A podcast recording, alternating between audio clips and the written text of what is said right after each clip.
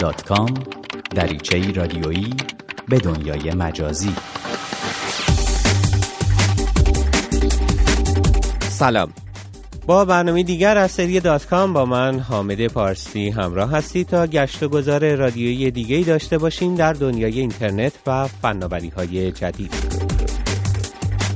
اول ژوئیه دهم تیر ماه کاربرانی که به تعقیب محتوای اینترنتی از طریق گوگل ریدر عادت داشتند باید با این ابزار محبوب خدافزی کنند. اما در نبود گوگل ریدر چه باید بکنیم؟ پرسشی که در این برنامه به همراه هادی نیلی به دنبال پاسخی برای اون هستیم. اما پیش از اون با مانیا منصور مروری داریم بر چند خبر کوتاه از دنیای اینترنت و فناوری های جدید. یک پال خبر. فیسبوک به همراهی HTC گوشی همراهی را راهی بازار کرده که با استفاده از یک پوسته جدید برای اندروید کاربران را صاحب یک تلفن همراه فیسبوکی می‌کنه. این پوسته که فیسبوک هوم نام داره به طور پیشفرض روی گوشی های HTC فرست نصب شده اما از جمعه این هفته روی گوشی های گلکسی S2 و S3 و HTC One X قابل دریافت و نصبه. اپل و یاهو برای همسازی بیشتر بین سرویس های یاهو و سیستم عامل iOS در حال مذاکره هستند. چند ماه بعد از ارائه تبلت های سرفیس مایکروسافت حالا به فکر تولید و ارائه سرفیس های 7 اینچی به بازار تکنولوژی های امروز اگه گوگل دو سال پیش با محدود کردن ویژگی های اجتماعی گوگل ریدر صدای اعتراض بسیاری از کاربران رو در آورد اکنون بعد از دو سال تصمیم گرفته این سرویس فیدخوان محبوب رو برای همیشه از خدمات خودش حذف کنه.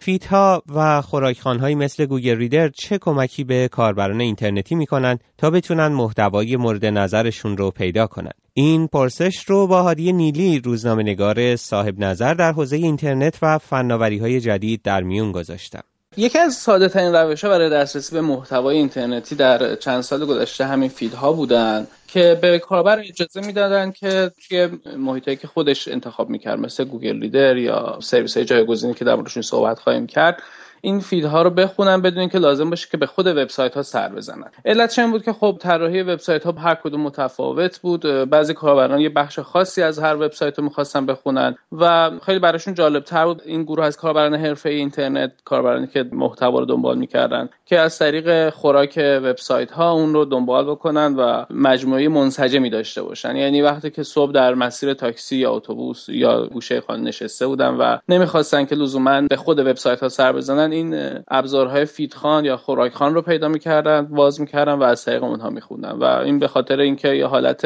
اختصاصی سازی امکانش بود که بشه و هر کاربر دستبندی بکنه خوراکایی رو که می‌خونه خیلی جذاب بوده تا الان. هادی از کاربرد دیگه ای هم که فیدخانهایی مثل گوگل ریدر داشتن حرف می‌زنه. امکان دسترسی به محتوای وبسایت های فیلتر شده.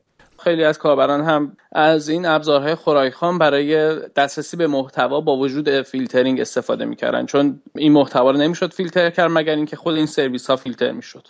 اما پس از ارائه سرویس گوگل ریدر تحولی در استفاده از ها صورت گرفت. پیش از اون شما باید اپلیکیشن هایی رو بر لپتاپ ها یا کامپیوترهای خودتون نصب می‌کردین و با استفاده از این دستگاه ها به فیدها دسترسی داشتید.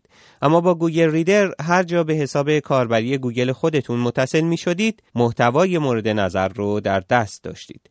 از هادی در مورد دلایل احتمالی حذف این سرویس می‌پرسم. فکر می‌کنید که چی شد که گوگل تصمیم گرفت این سرویس رو از مجموعه سرویساش بذاره کنار؟ فکر می‌کنید دنیای فید ها به نوعی سر آمده یا اینکه گوگل برنامه دیگه ای داره؟ خیلی جذاب بود این سرویس حداقل در ابتدای کار. و گوگل ریدر به مرور امکانات شبکه های اجتماعی رو هم بهش اضافه کرد ولی خب سال گذشته که نه در واقع دو سال پیش تصمیم گرفت که امکانات اجتماعی رو برداره و همون موقع اعتراض برانگیز شد. گوگل الان اعلام کرده که استفاده از گوگل ریدر رو به افول بوده. منتقدانش میگن به خاطر اینکه خب گوگل هیچ توجهی به سرویس گوگل ریدرش نداشته در دو سال اخیر و امکاناتی رو نه تنها بهش اضافه نکرده بلکه ازش کم هم کرده از جذابیتش کم شده و در این حال زیر سوال هست. باز هم همین تصور که واقعا کم شده باشه استفاده ازش. این به هر حال توضیح رسمی شرکت گوگل اما اینکه چرا داره این کار رو می‌کنه به هر حال سرویس هایی داره گوگل که دوست داره که اونها بیشتر از پیش محبوب بشن مورد استفاده قرار بگیرن سعی کنه اونها رو هر جور شده به کاربران ارائه بده کاربران رو قانع بکنه که ازشون استفاده بکنن مثل همین گوگل پلاس. به هر حال گوگل ریدر می‌تونست در مواردی رقیب باشه با گوگل پلاس. به هر حال گوگل پلاس هم بعد از این اومد که اون امکانات اجتماعی گوگل ریدر حذف شد و همه اینها دخیل بوده. اما به طور کلی هم به نظر می‌رسه نحوه کاربری در واقع سبک کاربری اینترنت داره عوض میشه و به خصوص با استفاده هرچی بیشتر از گوشی تلفن همراه یا تبلت هایی که داره روز به روز رایجتر میشه به نظر می‌رسه که کاربران روش های جایگزینی دارن پیدا می‌کنن. مثلا شبکه های اجتماعی خیلی داره مهم میشه برای کاربران برای دسترسی به اخبار.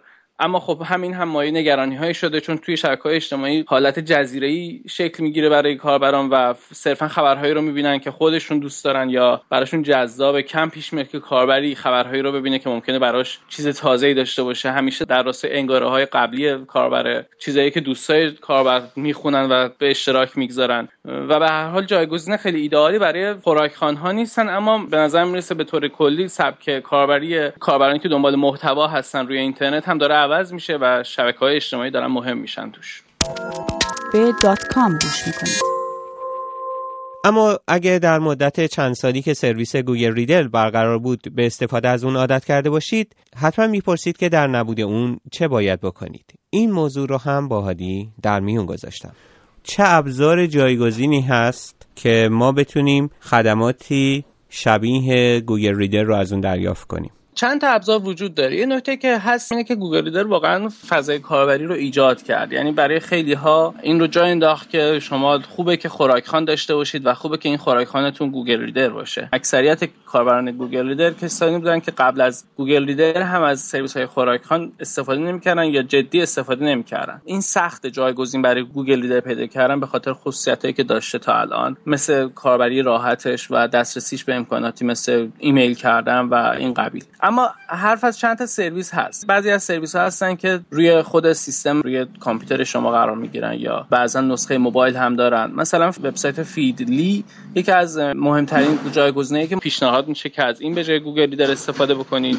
که سرویسیه که در واقع هم اپلیکیشن داره برای آیفون و اندروید هم از طریق دسکتاپ ها قابل دسترسی هم ظاهرا خیلی راحت میشه اون ساختار و محتوایی که در گوگل ریدر داریم رو به اون منتقل کنیم. درسته؟ دقیقا من باش کار می‌کردم. صرفا کافی بود که لاگین بکنیم با همون شناسه گوگل ریدرمون و اطلاعات رو کامل منتقل می‌کنه به فیدلی. فیدلی اعلام کرده که داره کارهای صورت میده که اگه بتونه چیزی شبیه تر به گوگل ریدر رو می‌خواد عرضه بکنه و کاربران نگران داده ها و محتوایی که روی گوگل ریدر دارن نباشن چون اون منتقل میشه به فیدلی. گوگل ریدر به هر حال اعلام کرده که از اول ماه ژوئیه سرویسش رو متوقف می‌کنه. اما حالا باید دید که فیدلی این وعدهش رو محقق می‌کنه در این مورد که سرویسی مثل گوگل ریدر ارائه بکنه یا نه.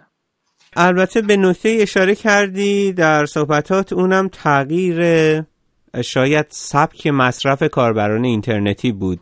خیلی از کاربرانی که امروزه از تبلت ها استفاده می‌کنن به جای لپتاپ ها و تبلت ها محلی هستن برای رجوع اونها به اینترنت و مصرف اینترنتی اونها. ابزارهای دیگه ای هم مثل فلیپ بورد یا گوگل کارنت استفاده می‌کنن که نوع کاربریشون فرق می‌کنه با فیدخان های مثل ریدر ولی شاید نحوه ارائه مطالب در اونها بیشتر شبیه به چیزی باشه که کاربران تبلت ها در انتظار دارن.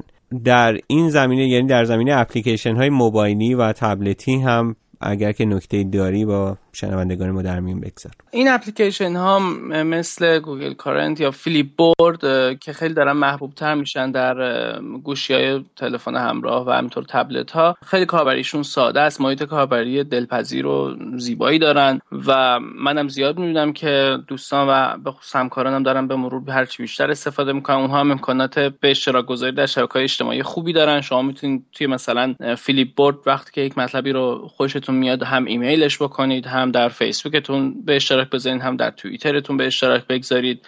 می‌تونید توش مجله درست بکنید که کاربران دیگه بتونن بیان دنبال بکنن شما رو. اینا داره جذاب میشه و به هر حال این مزیتی که گوگل ریدر داشت که روی همه سرویس ها روی دسکتاپ روی موبایل روی تبلت روی همه اینها می‌شد به راحتی استفاده بشه. این خصوصیت شاید توی این موارد کمتر پیدا بشه همشون با هم به جز فیدی که صحبتشو می‌کردم. اما خب در این حال مزیت های خودشون رو هم دارن. اون زیبایی محیط کاربری و راحتی کاربری با Flipboard خب خیلی جذاب و کاربران ازش استفاده می‌کنن. در پایان برنامه دیگری از سری دات کام هستیم. با ما به نشانی الکترونیکی دات کام at رادیو فردا دات کام در تماس باشید یا ما را در صفحه فیسبوکی این برنامه به نشانی facebook.com فردا نقطه دات کام دنبال کنید.